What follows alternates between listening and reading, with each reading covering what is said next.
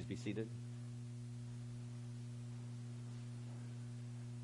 To those of you listening to us on the internet, to the men and women in our armed forces, wherever you may be, to our members and guests here at Beautiful Savior Lutheran in Milwaukee, grace be to you and peace from God our Father, from our Lord and Savior Jesus Christ. Amen.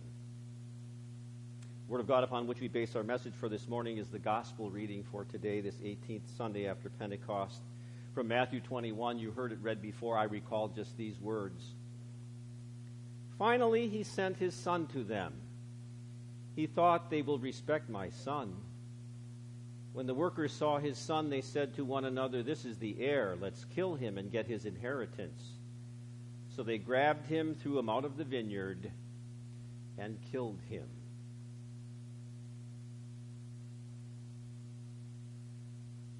In the name of our dear Lord Jesus Christ, who truly is the cornerstone of his church, my beloved. So, the words before us this morning is another one of uh, Jesus' parables or verbal or word illustrations. Quite a few in Holy Scripture. Jesus always used these verbal illustrations before uh, modern day electronics to illustrate matters of his kingdom. And for most part, uh, Jesus told his parables to a general audience standing before him.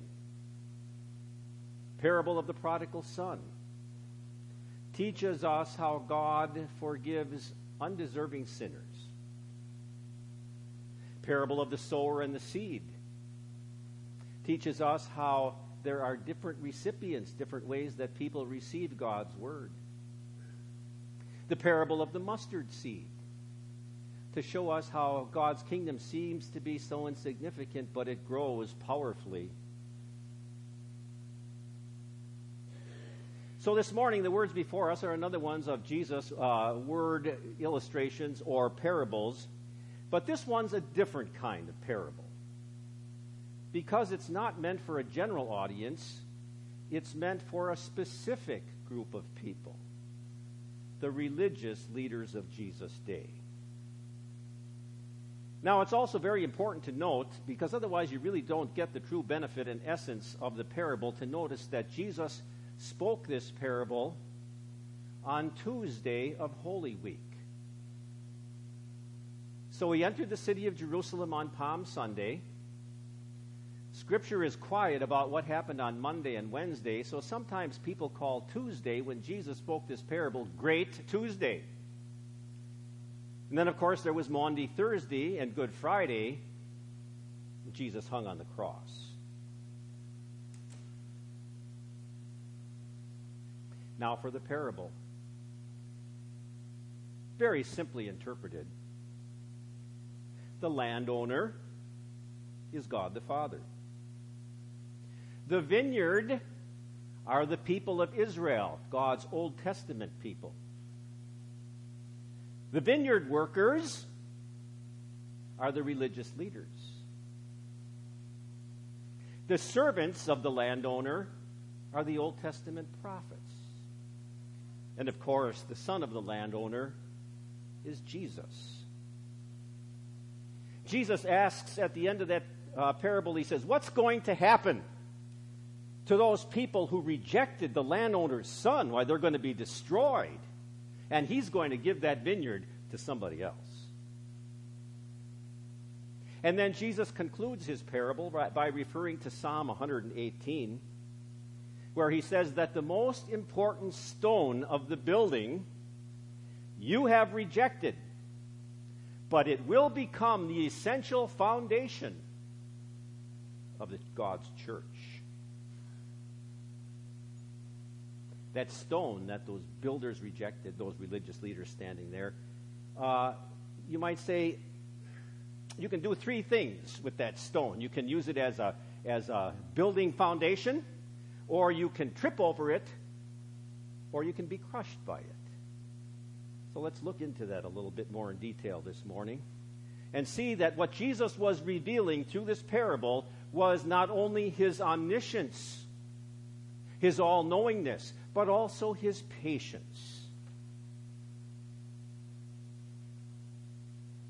Jesus wanted the church leaders of his day to know that he knew what was in their minds that they, and what they were planning to do. You see, Jesus knows all things. He knows the past, He knows the present, and He knows the future. Jesus knew the past. He knew how, for centuries in the Old Testament, God sent his prophets to tell his people to be faithful to the Lord, who so graciously and miraculously brought them out of slavery in Egypt. And so he sent his prophets, his messengers. But the people rejected the message and mistreated the messengers. Sometimes they beat them and killed them. There's a whole lot of those messengers' names mentioned in the Old Testament. You know some of them Isaiah, Jeremiah, Ezekiel, Daniel, Hosea, Joel, Amos, Obadiah, Jonah, Micah, Nahum, Habakkuk, Zephaniah, Haggai, Zechariah, Malachi. You remember those from your confirmation days. One after the other, God sent them to his people. Over and over, God showed his patience with his people who rejected his message and his messengers. I think you know what rejection feels like, don't you? You tried out for the team, cheerleading squad, basketball team, baseball team, and you didn't make the cut. Sort of feel a little rejected. You went out for that job interview, you didn't get hired feel a little rejected. Maybe you even proposed to that person that you thought would for sure be your future spouse, and you were rejected. You know, there are big rejections and there are small rejections. Grade school and high school cliques, where some people are your friends and some people you reject. I remember the time I felt rejected in high school. Because no matter how hard I tried, I was a lousy baseball player. And so every time we had Ed, which was what it was called back then, and they picked the baseball teams, I was always picked either second last or last. Sort of feel rejected. God's own people rejected him his prophets. Again and again, he sent more messengers. He showed such great patience. And in his omniscience, Jesus knew way in the past what horrible things those people did to God's messengers. Jesus not only knew the past, he also knew what was presently going to happen. According to the parable, he said, Finally, he sent his son. They will respect my son. They grabbed him, threw him out of the vineyard, and killed him. What father in his right mind, after he sent a whole bunch of servants there with the message that now he was going to reap his, his, the harvest of his vineyard, and they were killed and beaten up, would send his only son? For God so loved the world that he gave his one and only Son. St. Paul says the greatest love you can show is to give your life for your friends. Finding someone who would die for a godly person is rare. Maybe someone would have the courage to die for a good person. Christ died for us while we were still sinners. This demonstrates God's love for us.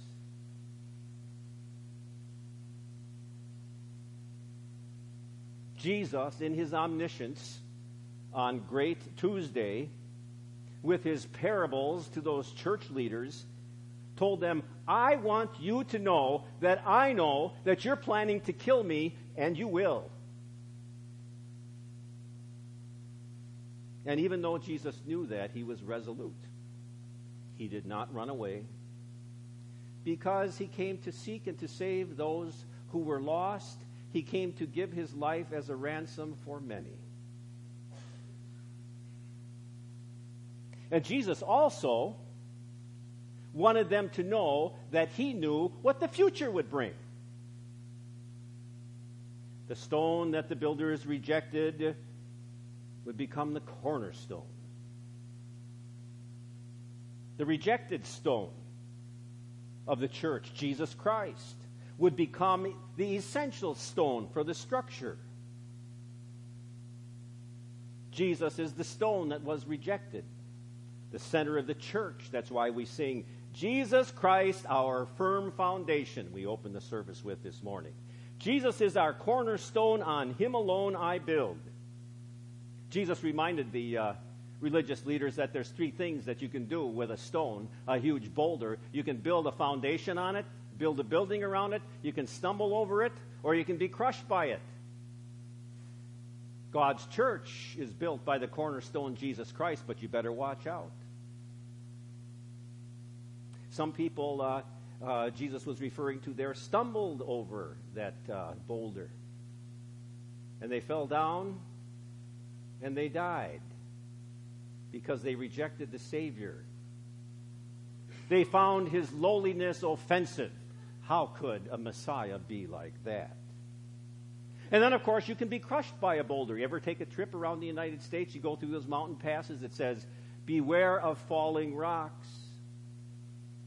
I don't know how you can get out of the way quick enough, but if one of those boulders hits your car, you could die.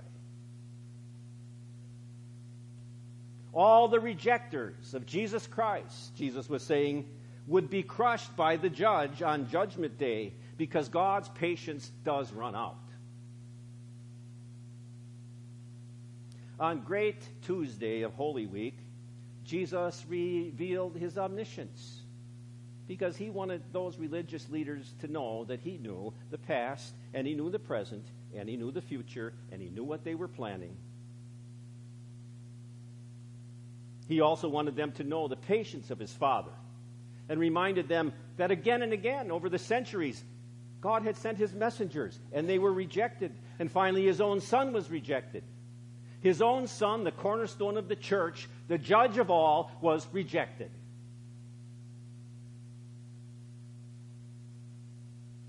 Jesus revealed that he knows the past and he knows the present and he knows the future.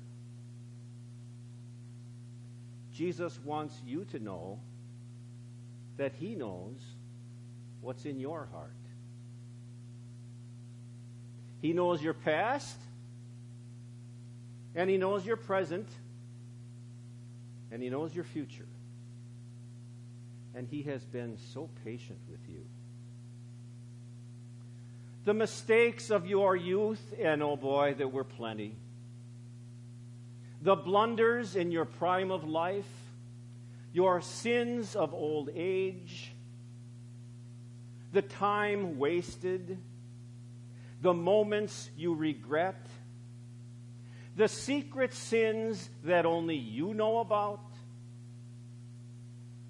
He sees all the times the times of your complaining, the times of your dissatisfaction, the times that you were angry with Him, the times that you took Him for granted. He knows about all of those sins and how those sins continue right up to the very present moment. And that's why on Great Tuesday he stood before the crowd who was going to crucify him, and he didn't run away. He wanted them to know that he knew. He wants you to know that he knows your past, that you were forgiven. He wants you to know that he knows your present and that you are forgiven. And He wants you to know that He knows about your future and that you will always be forgiven. He wants you to know that He knows your future and that one day you will see Him face to face. Because you see, you are His vineyard, planted with His effort groomed with His patience, and to be harvested with His love. In the name of the Father, and of the Son, and of the Holy Spirit, Amen. Please stand.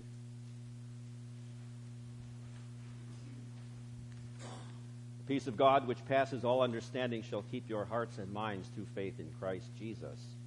Amen. We confess our faith in the words of the Apostles' Creed.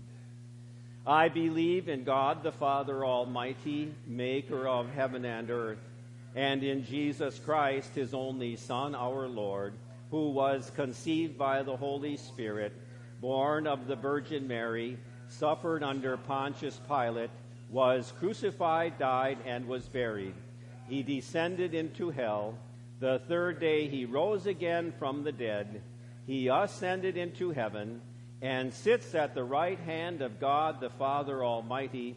From thence he will come to judge the living and the dead. I believe in the Holy Spirit, the holy Christian church, the communion of saints, the forgiveness of sins, the resurrection of the body, and the life everlasting. Amen. We take this time now to gather our tithes and our offerings and our connection cards.